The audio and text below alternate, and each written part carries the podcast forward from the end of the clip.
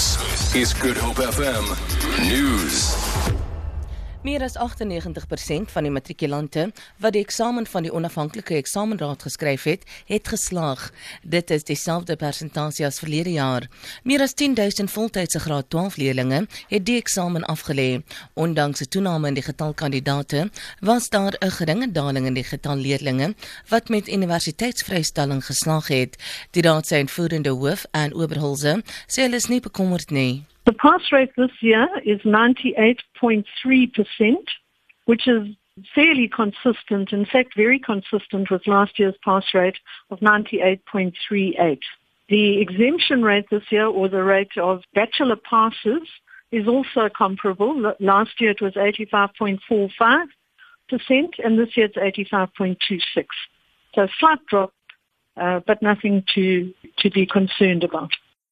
Die stad Kaapstad sê brandslagoffers van Imizamoyeto by Oudtshoorn sal binnekort kan begin om hulle afgebrande strukture te herbou. Dit volg na Sondag se brand waarin meer as 1000 inwoners dakloos gelaat is.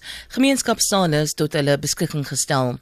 Die burgemeesterskomitee lid van behuising, Benedicte van Minnen, sê die opruimingsproses vorder goed. Die minister van Justisie, Michael Musuta, het vroeër 'n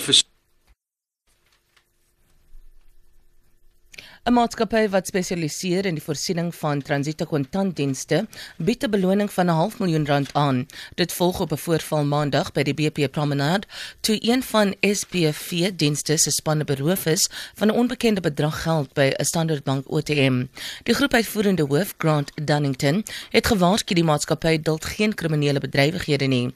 Hy sê die beloning word uitgereik vir inligting wat tot die suksesvolle inhegtenisneming en vervolging van die skuldiges sal lei.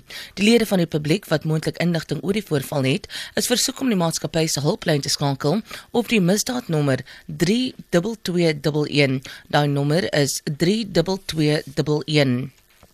Op valutamarkte verhandel die rand teen 15.32 teen die Amerikaanse dollar. Die Britse pond is R22.72 sent waard. Die euro kos R16.75. Op die markte verhandel goud teen 1070 dollar en die prys van Brent olie is $37.33 per vat. Vir Groep FM nuus, Alexander Rosenberg.